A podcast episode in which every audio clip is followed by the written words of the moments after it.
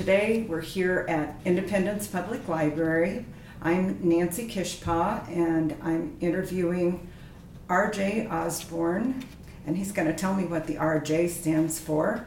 Um, the date is July the 8th, 2014. Um, RJ, what does the RJ stand for? Well, the uh, R is for Ralph and the J is just J, Just J, just an initial. Which I didn't know what the R was for until I was about 20 years old. Oh my gosh. How, why, how did that happen? Well, my mother just wanted to name me RJ. Uh huh.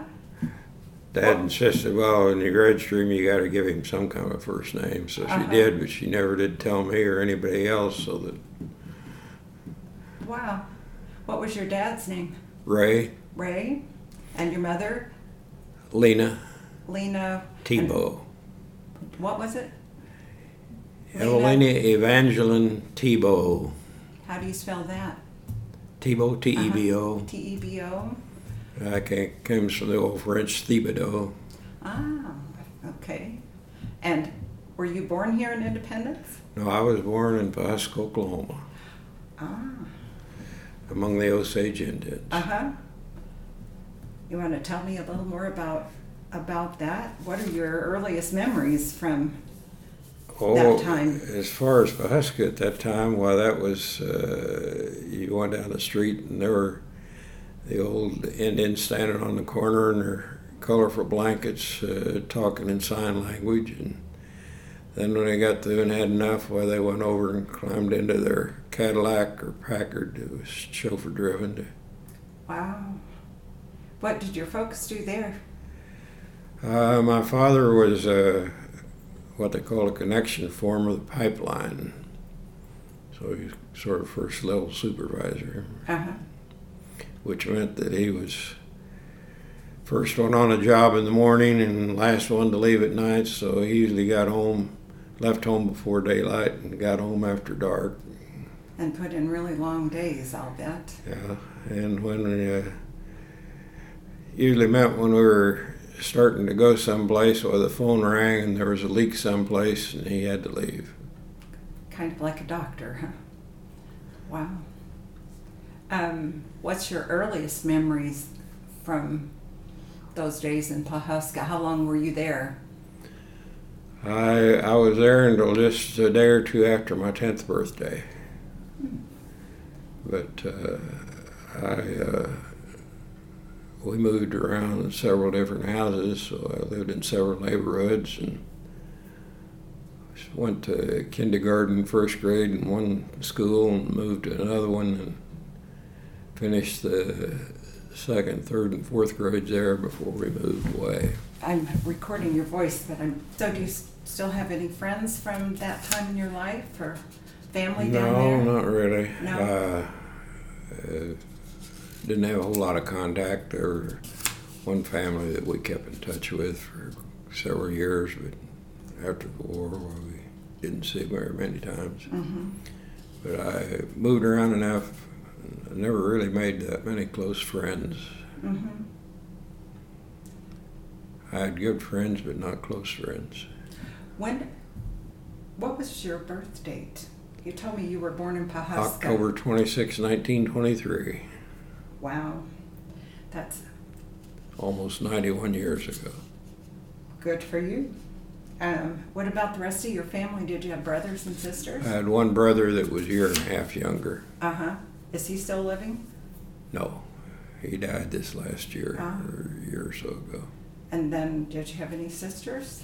No sisters. Uh, during my younger years, why, uh, there was several years that my grandfather and grandmother lived with us. Hmm. And So- what were their names? Uh, Charles Castle and Lida Du- Drusilla Oh, great. Sinclair. Sinclairs? Yeah. Are they related to the Sinclairs here that we know? Not that they could ever trace back, I Uh-huh. don't think. Isn't that something? although uh, the my great grandfather Sinclair worked in the uh, Pennsylvania oil fields when they were first beginning. Wow. My grandfather uh, was a teamster, which I suspect probably that many was hauling oil in the Pennsylvania oil fields for a while before he uh, went into farming. Mm-hmm. His family had been farmers before that. Um, what was your uh, favorite class in school? What was school like? And where did you end up? Did you graduate from high school? Uh, I always, I think, enjoyed math, but I always liked to read literature and so on. It was interesting. Uh, I've, I finished the fourth grade in Pawhuska, and I was in Blackwell, Oklahoma for the fifth grade, and Uh huh. Eureka, Kansas for the sixth, seventh, and eighth, or sixth and sixth and seventh grade, and then moved to Independence and finished high school and two years of college there before Uh huh. I went into the Navy and eventually completed my uh, degree in electrical engineering at Kansas State. Oh wow. When were? What were the dates? The time frame you were in the Navy? Uh, I went in in June of 1943 and got out in about February of 46. So during World War II. Yes. Did you serve overseas? Uh, uh, last few months, or less about a year, I was in the Pacific. I didn't see any, uh, very little in the way of actual combat. We got into Okinawa after the fighting was uh, pretty well secured. There were a few kamikazes came over. Mm-hmm. Probably the most hazardous thing was riding through a, a uh, typhoon Wow. which uh, we come within a degree or two, I think, of capsizing in that. What ship were you on? I was on LST 398. Okay. Um, We made it into, into Japan shortly after the treaty was signed and took some troops in there for the occupation. can I go back one one thing I didn't catch? What year did you graduate from high school here in Independence? 1941. Forty-one. Um, is there anyone that influenced you particularly growing up? Um, teachers, friends, relatives? I would say a chemistry professor that we had in high school and junior college was quite an influence. He was Dr. Kogel. Dr. Cole? Kogel. Kogel. and he was he was a very good instructor and uh, got me very interested in science. But uh, my career, final career was largely influenced by my experience in the Navy. Is uh, one of those things. It's coincidence. that happens. Uh, my uh, right eye wasn't quite good enough to make it into the Naval Air Force, which is where I wanted to go. Mm-hmm. So I waited for the draft to uh, go in and, and was able to finish two years of junior college here at Independence before I went to, in for induction. And the time I went in, why, they were alternating between the Army and the Navy, and I happened to be in the Navy slot. which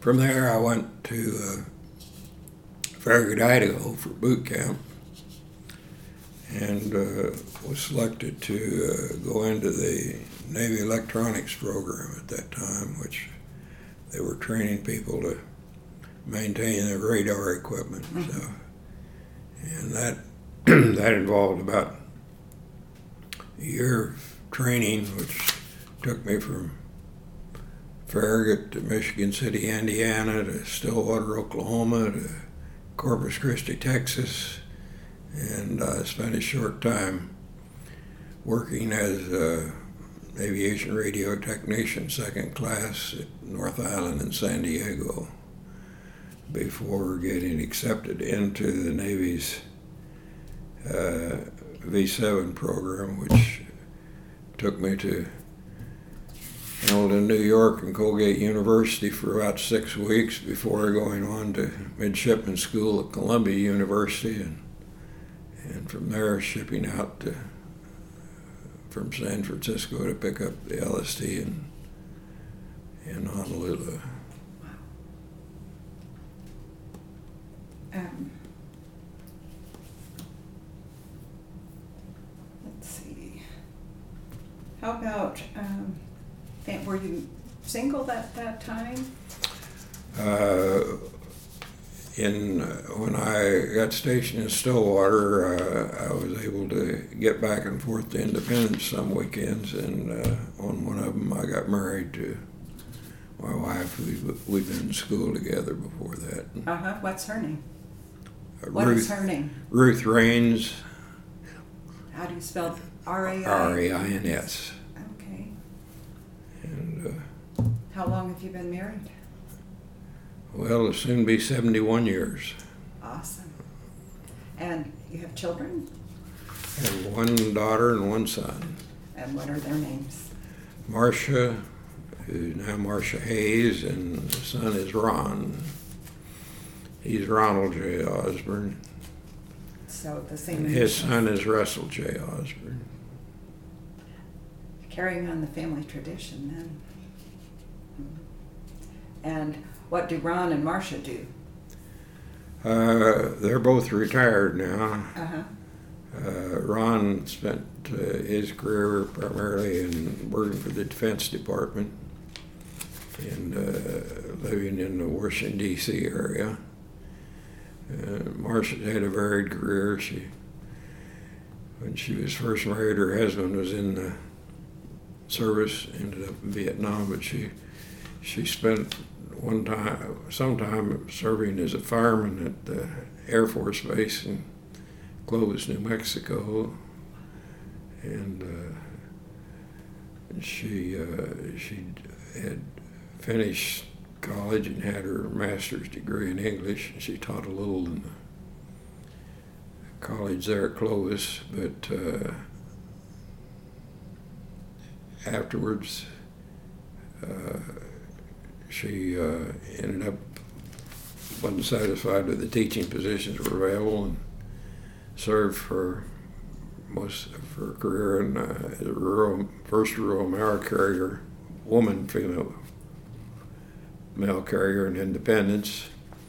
And retired from that and uh, took up teaching English at the college here in Independence. She's now retired from that. Um, so after you got back from the Navy, where did you go? Where did you settle? Uh, I uh, I had applied for that was another interesting ex- incident as far as determining what happened to me as far as my career was concerned. I'd applied to go to work for the Sinclair Pipeline Company, which my father worked for, and uh, they said, yeah, well, when you get when you graduate, come see us. And uh, I sent in my application. Didn't hear anything from them, so I interviewed with a number of other companies and accepted the job with Cities Service. And uh, just before I was to report in Texas, go to work for them, my father ran into uh, one of the executives from company and at the ball game. He says, "Whatever happened to RJ?" And he said, "Well, I told him what I'd accept a job as Cities Service." Well, he said, "Well, it's not too late. Have him come see me." wow. And uh, he made me an offer, which I accepted. Uh huh. So I went to work for Sinclair, which at that time the, the offices here were strictly a crude pipeline operation. Uh, with very few exceptions, we were all diesel powered equipment up and down the line. As far as they were concerned, an engineer was somebody who went out with a transit and surveyed. Uh huh. They really didn't have any particular uh, use for electrical engineers, but, uh, so I, I spent a year or two in the general engineering group surveying, and about that time, they uh, brought the products operation into Independence, and they were in the process of finishing up an electric powered line. And uh, I moved into the electrical engineering field at that time and continued in and they, that was the beginning of a long series of major pipeline construction. I was involved in, in the engineering of a number of major pipeline systems throughout the United States from that point on. Yeah, there was a lot of electrical engineering involved as that was the beginning of cathodic protection, which is an electrical phenomenon which they use for uh, preventing leaks on the pipeline, as well as uh, being involved in, in designing and purchasing the electrical equipment for large pipeline stations throughout the United States. Can you explain to I me think- so I'd understand what that means, cathodic protection? Yes, uh, corrosion on the pipeline is primarily due to electrical currents which result from galvanic action and stuff of the pipe in the ground and then press a reverse voltage on the pipeline either through uh, magnesium anodes or powered rectifiers to reverse that current flow. Hmm. And it's uh, made a tremendous difference as far as pipelines are concerned because instead of having maintenance gangs spaced about 50 miles and you counted the number of leaks by how many you had that day Mm-hmm. to where your pipeline gangs spread out several hundred miles apart and you counted the number of leaks you had by the year Wow. That's quite a difference. and uh, that made a lot of difference. And uh, electrically, why with the, with going to electrical motors rather than diesels, you cut down on your station, and pretty soon you found out well you didn't really need to have somebody sitting there watching an electric motor run. Yeah. And uh, so you put in remote control to where you can control them independence. And from that point, why you went into that involved uh, automating the stations where you pushed a button and everything happened that was necessary to bring a station on the line. And uh, Kind of like running an electric utility in a way. Like running an electric utility these days, yeah, in a and sense. it, it involved uh, negotiating power contracts Mhm. with the power companies and keeping track of the power costs as it went along. It was really a, a very much uh, electric electricity played a big part in the pipeline industry. I had no idea. But then that that of course led with the coming of computers. Why you had to interface it all to the computer to where the computer did the work and received all the information. So it, it's been it was very interesting as far as electrical engineering was concerned. I found it very diverse and very interesting. What are you most proud of in your in your working life that you were involved in? Well, I think uh, we were involved uh, as, by most standards, uh, either the largest or one of the largest pipeline systems, and I think we were one of the best operated as far as uh, we didn't always push to the very limits of the technology, but we uh, made the best use, I think, of what was available Mhm. and I think my career there was good.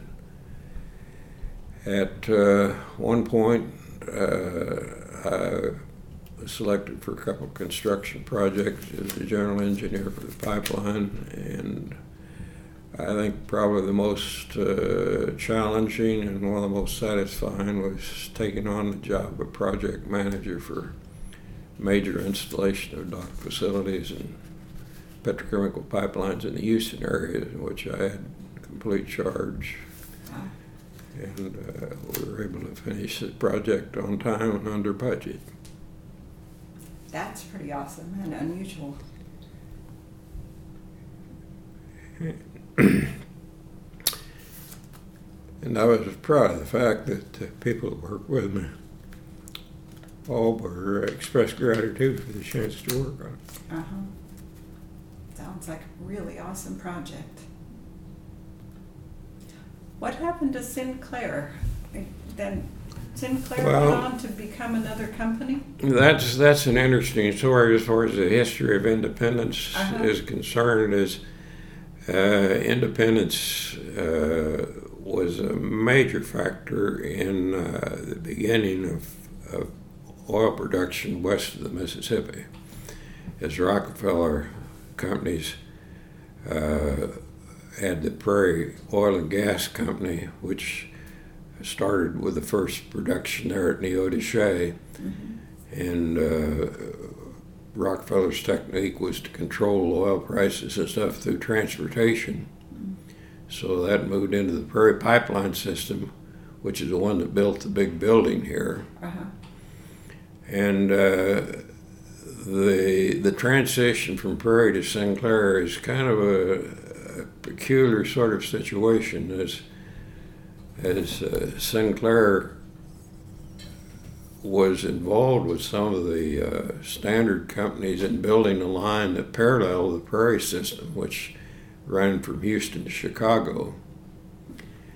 And uh, once it was finished, uh, Standard took Standard Oil took over that line and uh, left the Prairie Pipeline system without any particular business.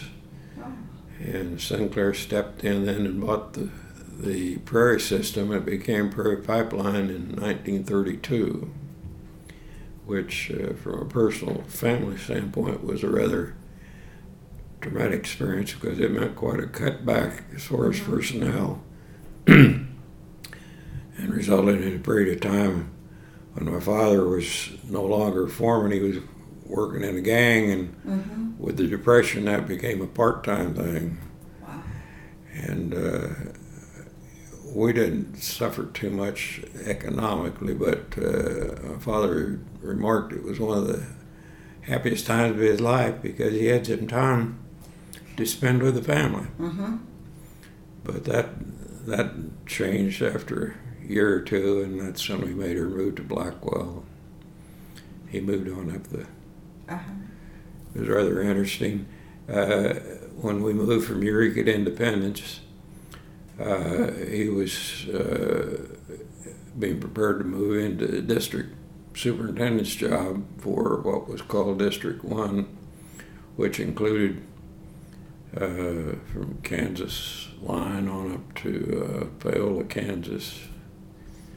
And uh, at the time I retired, I was division manager, which incorporated that region as well as like quite a bit more area.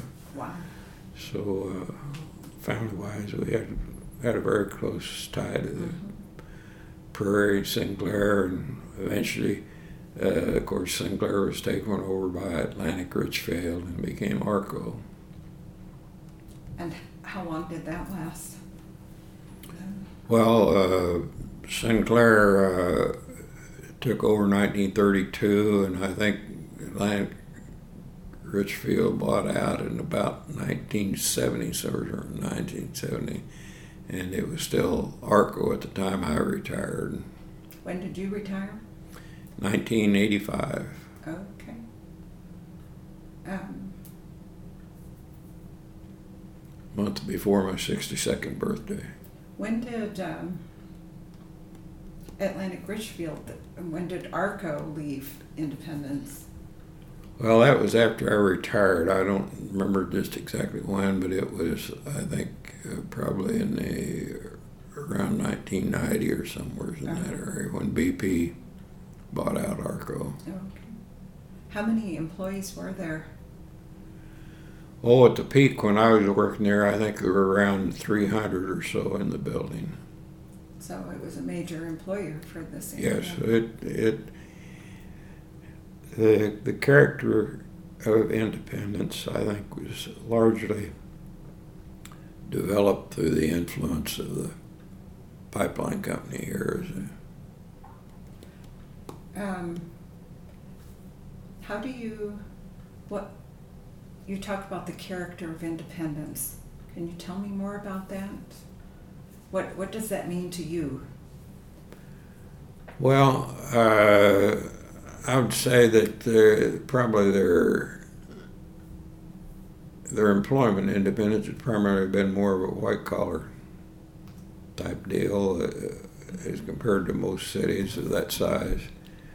And it's rather interesting the stories I hear, which is before my time, but uh, at one time when uh, I think it was Sinclair before he got involved in the pipeline here, when he was wanting to build a refinery, why he really wasn't welcome to independence because they didn't want to become a, a lunch bucket town. Ooh, that's interesting. So we've always had a little extra pride in I think it's we are uh, here. yeah. They, independence, of course, uh, became rather prosperous due to the gas here, uh, Uh-huh. bef- even before the oil production with the brick plants and glass plants, and and then as they all come in, well, the the people, uh, town fathers and so on, made an effort to bring uh, prairie system in here, and that's. Been a big factor in, in prosperity over the years for the Uh-huh. town.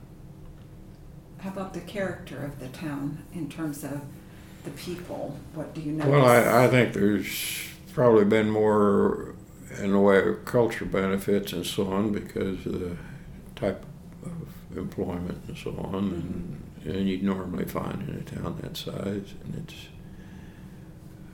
been clean, friendly town. Uh-huh.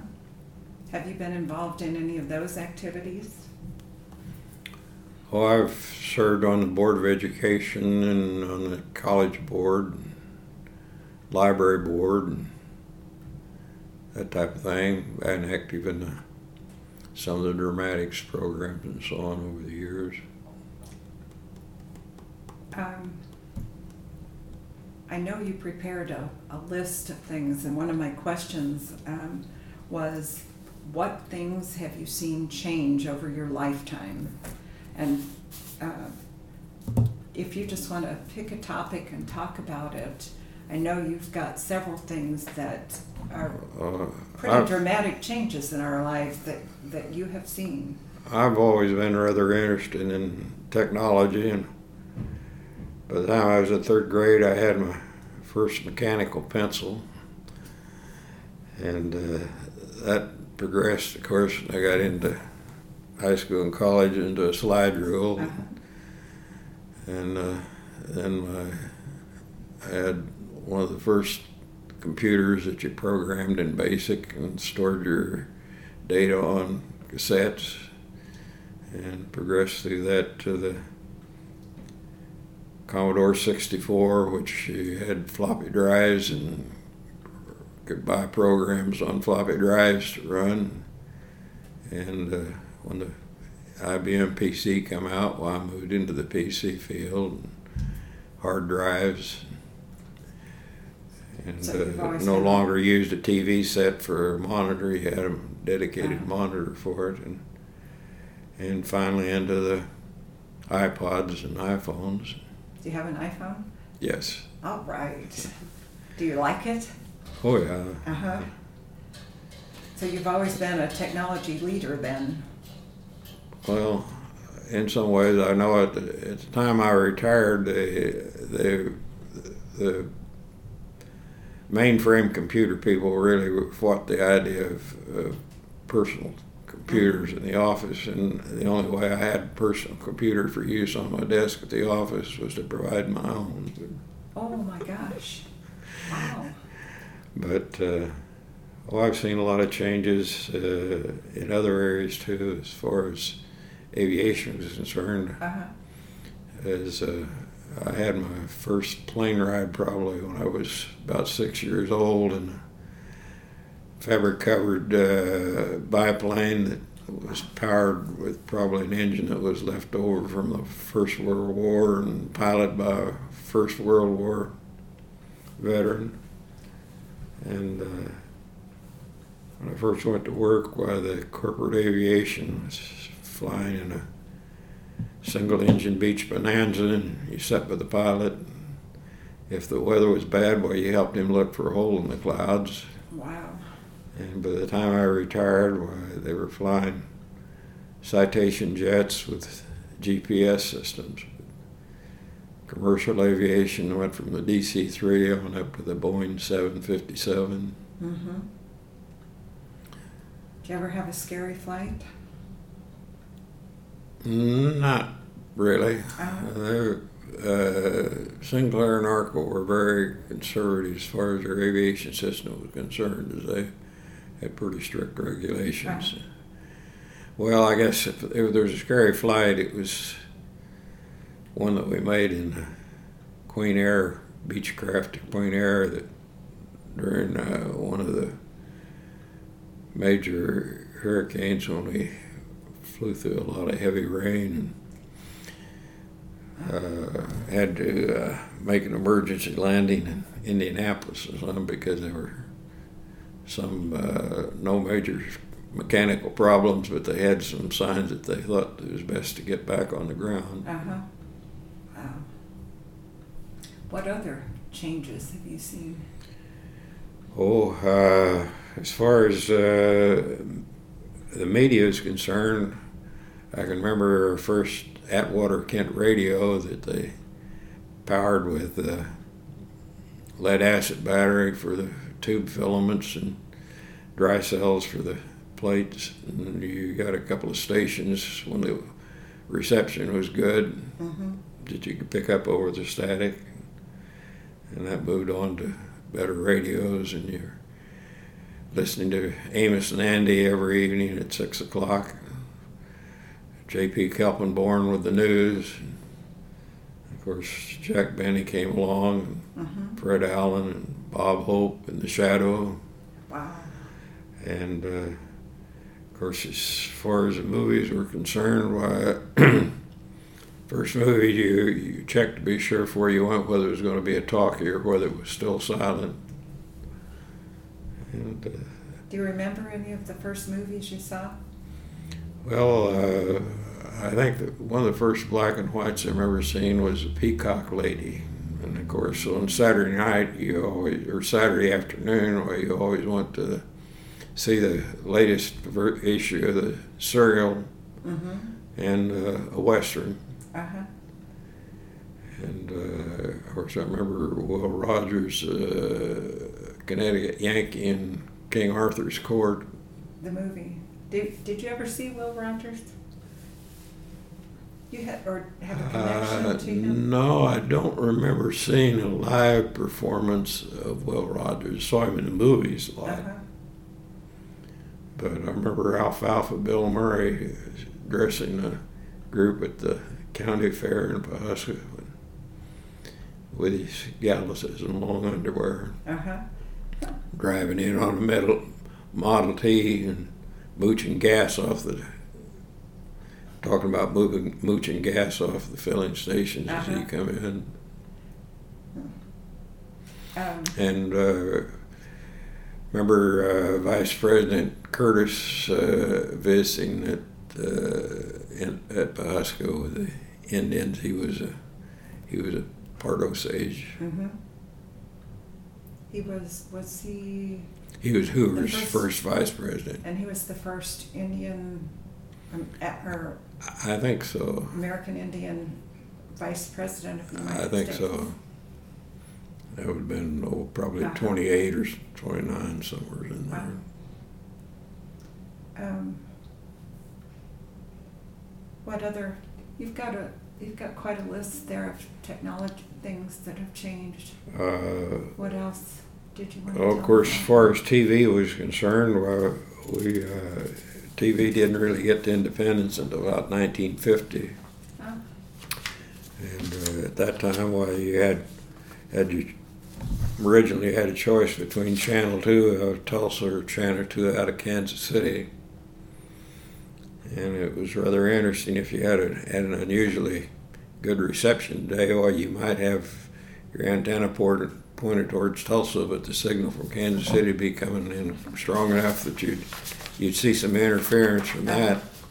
And one interesting experience was watching the uh, old gold dancing cigarette packages while you were listening to Lucky Strike commercial coming in from Kansas City on the backside. But uh, and uh, another part of TV was uh, the an, uh, antenna party when when you got your TV set. Well, that meant getting the antenna up in the air to where you get line of sight reception, and so you bought pizzas and invited friends in to climb up on the roof and put up the antenna. And then um, you had friends come to visit so they could watch your TV. Yes. Yes. Yeah, you, yeah. Once you had a family, why you invited the neighbors in until they got theirs. But as far as living conditions at home, uh, we were always uh, in lived at home with indoor plumbing. But uh, when you went to rent a house, you checked to be sure whether what they're going to show you was modern, which meant that it had indoor plumbing and electricity. But uh, I had uh, aunts and uncles who were still living on the farm, and we visited them frequently. And uh, by that means, I got exposed to the to the outdoor toilet facilities and the uh, Saturday night bath in the wash tub, and, Yeah. and uh, reading by kerosene lantern. And the phone was a big contraption on the wall with a hand crank and, Right. and multiple parties listening in. Mm-hmm. And uh, plowing was done with uh, horses, horse teams, and come to be uh, harvesting time where you uh, thrashed with a steam engine, maybe. What did you say before? What was done with the team of horses? Oh, you plowed and Ah. uh, any of your farm implements you pulled Uh-huh. with horse or combination of horse and mules. Yeah. You didn't have a tractor. Right. before the tractor. Uh, so there have been a lot of changes happened in the 91 years I've been around. About uh, space exploration, um, you talked about aircraft and flying. What about, um, what have you seen in terms of space exploration? Well, of course, uh, I remember when they were putting up the hot air balloons when we were vacationing in Rocky Mountain National Park, and you look up to see the, balloons. And of course, later on, uh, we uh, kept up on television and newspaper with the uh, space exploits and the Independence supplying the monkeys for some of the first uh, space trips. Tell me some more about that. Well, of course, I wasn't too much involved, but uh, some of the early flights uh, before they put up any humans, well, they wanted to try it out with Uh-huh. monkeys, and and they did use uh, a monkey that came from our monkey island here in Independence for one of those What was- passengers. What was, did it have a name or? They had a name. I right now it escapes me, but uh, I probably got a sign out at the Yeah. park that's got the name on it, Yeah. but I don't remember what it was. Hmm. Um, how would you, what, what of everything that you've done in your life? Um, before I get to that one, tell me some, there's another thing I know about you. Um, you are quite a photographer and you have been for a long time. Right? Well, that was that was rather interesting as far as getting into photography. Is uh, I lived next door to to uh, Sloops, and uh, Jimmy was a year younger than I, but his mother, when she was younger, had had a dark room, and she uh, she wanted him to have a dark room, and uh, so he got a dark room set for Christmas. and he never did seem to cotton much to it, and ended up buying the in- inherited his darkroom equipment, which Uh-huh. I was about oh, what uh, fourteen or so at the time, Uh-huh.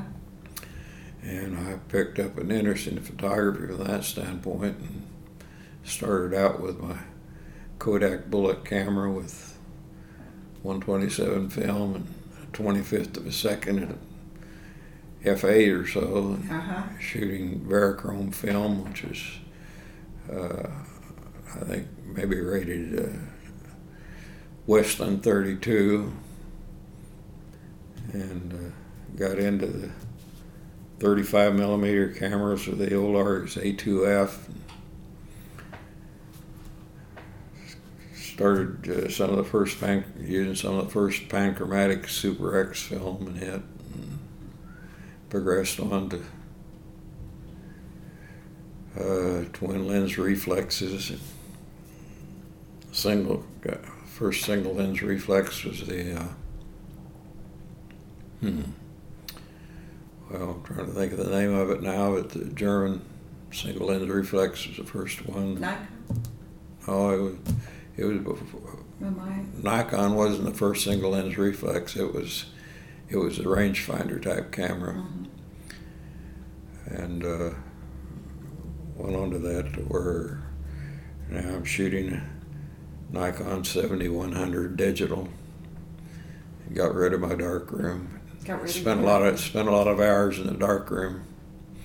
Uh, got into and larger was uh, first larger was using a shoebox and a photo flood and using the camera for a, to project and focus the image to print. Wow. So, what do you think about digital? Well, are you digital is uh, has tremendous advantages over the old silver system, and that Uh-huh. you, you can shoot and see what you're taking right now to know what, you- what you need to do to improve the deal and Mhm. produce a picture quickly and print quickly. Do you also um, do you use things like Photoshop? Oh yes, You're, yes, you're into yeah. Photoshop too. huh? You're, you're instead of instead of having multiple paper grades and varying your exposure time and stuff, and uh, larger and using different grades of developer and that sort of thing, why you use Photoshop and accomplish uh, a lot more, a lot better, a lot quicker, and a lot easier than what you did when you tried to adjust tone Uh-huh. values and stuff in the darkroom.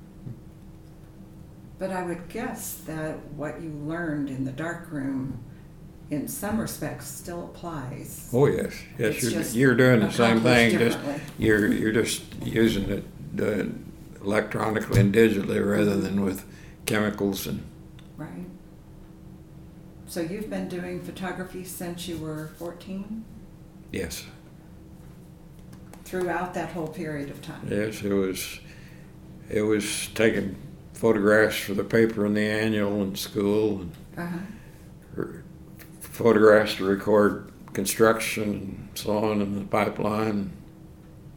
And what else? Have you have you entered any competitions?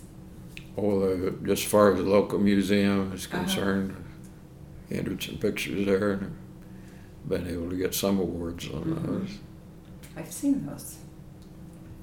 Um, over your lifetime, what are you the most proud of?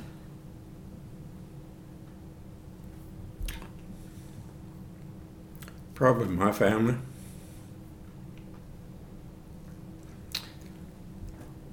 Yeah. I think I've got a couple of good citizens. hmm I, I know both of your kids, and I've met your wife, and I think you have every right to be very proud. They're uh, all very special. I was satisfied with my career and where it ended up. hmm Um, how would you like to be remembered by future generations? Well, I guess just as a nice person. Well, there should be no problem there, I don't think, RJ, from what I've heard. Yeah. Um, is there anything else you'd want us to know? Anything else you'd like to talk about? Well, I think we've covered a lot of ground. We have, but I bet we could cover some more.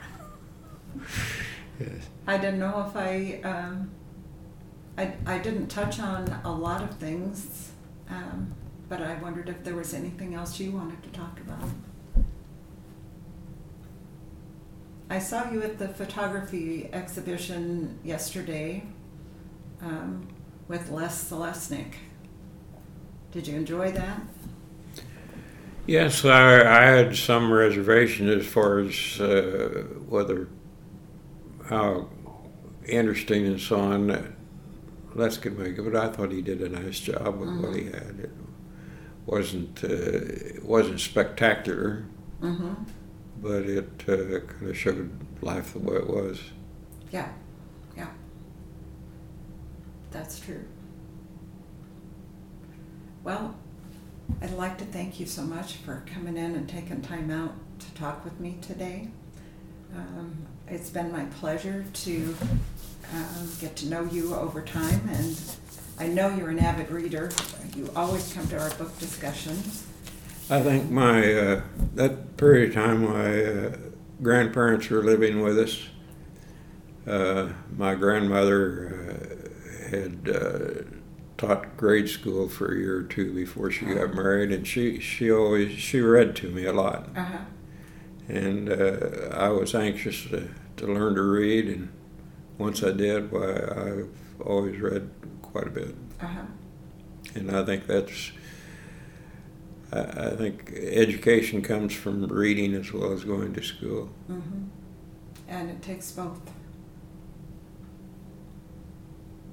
Well, thank you, grandmother. Okay. And thank you, RJ. All right. Appreciate it. Got into quite a bit more than what I had written up. We did? Yeah? There's an awful lot to you, I think. So, yeah, I've always wanted to ask you questions and been curious um, about Marcia's mom and dad and um, having had the privilege of being in one in a couple of her classes. Um, she's my inspiration. She keeps me curious and interested in some of the ordinary things and some of the things around us. Then that's kind of what um, inspires the Kansas room here at the library is directly from Marcia Hayes. Hmm. So, and the characters that she talked about, Mhm. the the people that we take for granted that we don't even realize were here and part of our heritage. So, she's my inspiration, and uh, I know where she got it from. so, thank you. Okay. We were so poor when I was growing up that I handed wore hand-me-downs from the Indians. Really? Wow. Of course, my aunt was a sort of a nanny. She was a practical nurse for some of the Osage, and the hand-me-downs were top-of-the-line goods that came from Oh, wow. best stores and were hardly worn. Uh huh. And I'd go over and play with the kids in their house with uh, one of the first refrigeration systems where the compressor was in the basement and they had a automatic record changer. Wow. That is amazing to think of the impact uh, oil had on the Osage and, and oh, their yeah. lives. Yeah. yeah.